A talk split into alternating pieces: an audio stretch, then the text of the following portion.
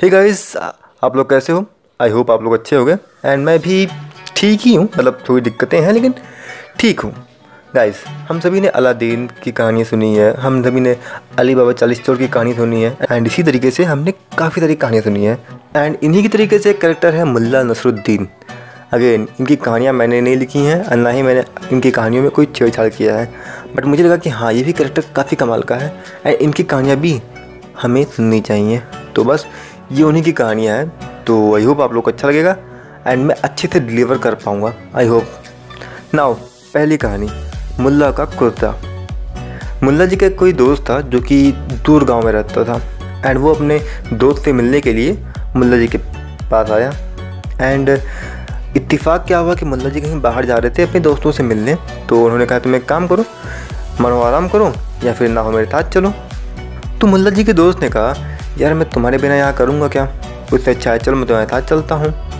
लेकिन मेरे कपड़े काफ़ी गंदे हो गए हैं क्योंकि मैं बहुत दूर से आ रहा हूँ। तो फिर एक काम कीजिए आप आ, मुझे कोई कपड़े दे दीजिए जिससे कि मैं आपके साथ चलूँ।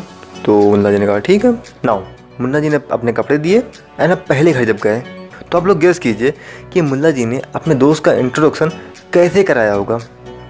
मुल्ला जी ने कहा ये मैं हूँ ये मेरा दोस्त है एंड जो इसके कपड़े हैं वो मेरे हैं।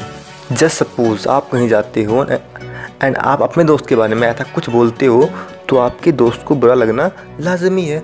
एंड मुल्ला जी के दोस्त के साथ भी कुछ ऐसा ही हुआ। उसे भी ये बात अच्छी नहीं लगी कि मेरे कपड़े की बात हो रही है। तो वहाँ तो कुछ नहीं बोला। लेकिन वहाँ से बाहर निकलने के बाद उसने कहा यार तुमने ये अच्छा नहीं किया। तो, तो मुल्ला जी ने कहा ठीक है कोई बात नहीं। अगले घर गया मुल्ला जी। एंड अगले घर घर जाके क्या बोल रहे हैं? ये मैं हूँ ये मेरा दोस्त है और ये जो कपड़े हैं, ये इसके खुद के हैं।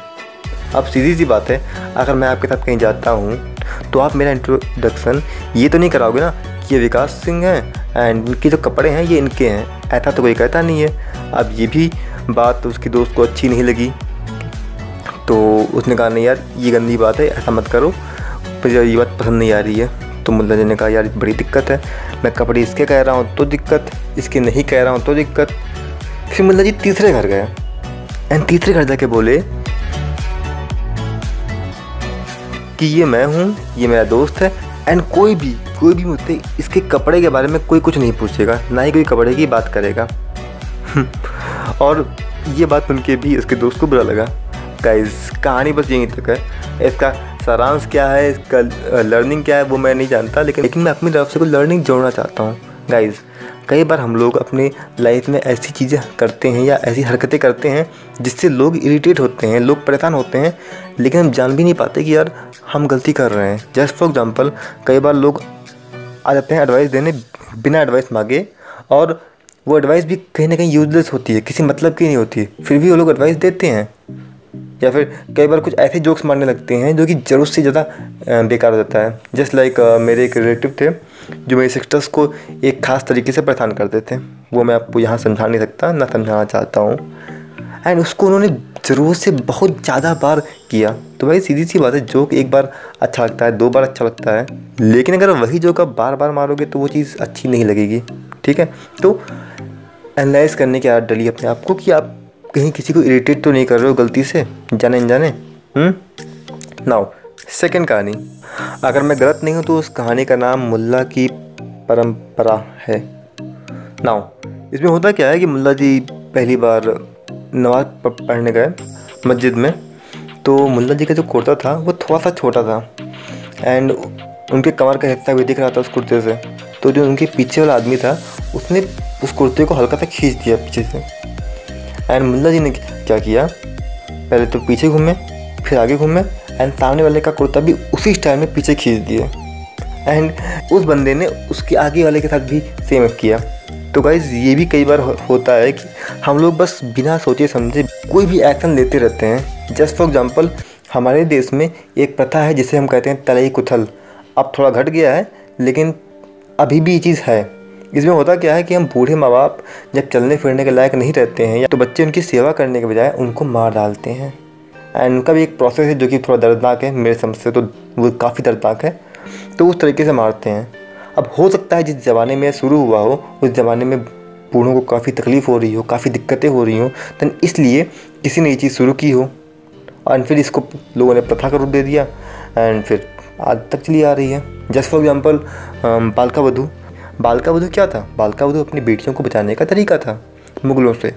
लेकिन वक्त के साथ लोगों ने ये नहीं समझा कि ये परंपरा शुरू क्यों हुई थी। ये बस एक कुप्रथा का रूप ले लिया।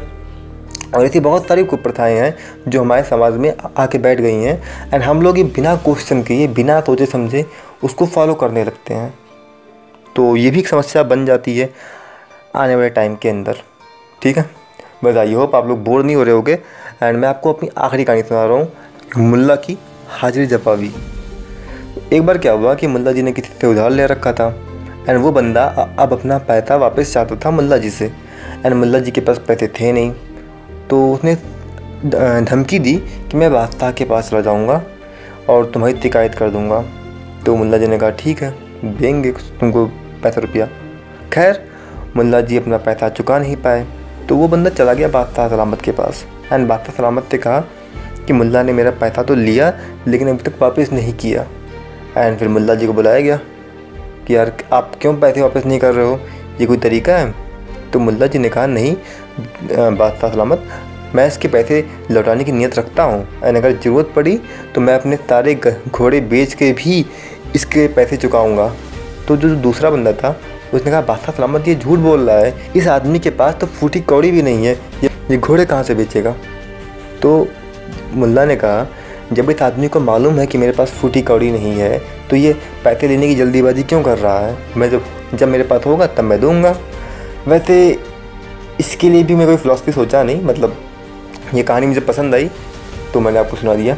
एंड हमें एंड मुझे भी लगता है कि हाँ हम लोग को भी थोड़ा सा हाजिर जवाबी होना चाहिए अपने अपने फ़ील्ड में अपने अपने काम में तो ये हम लोग के लिए अच्छा होगा।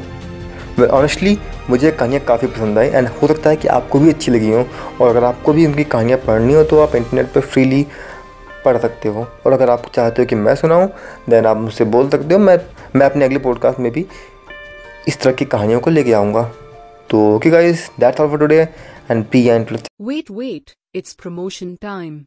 Actually, there is an application known as Anchor. Here you can upload, edit, and listen podcast in free. There are so many podcasts available in different different languages and also it can share our podcast on different different platforms in free.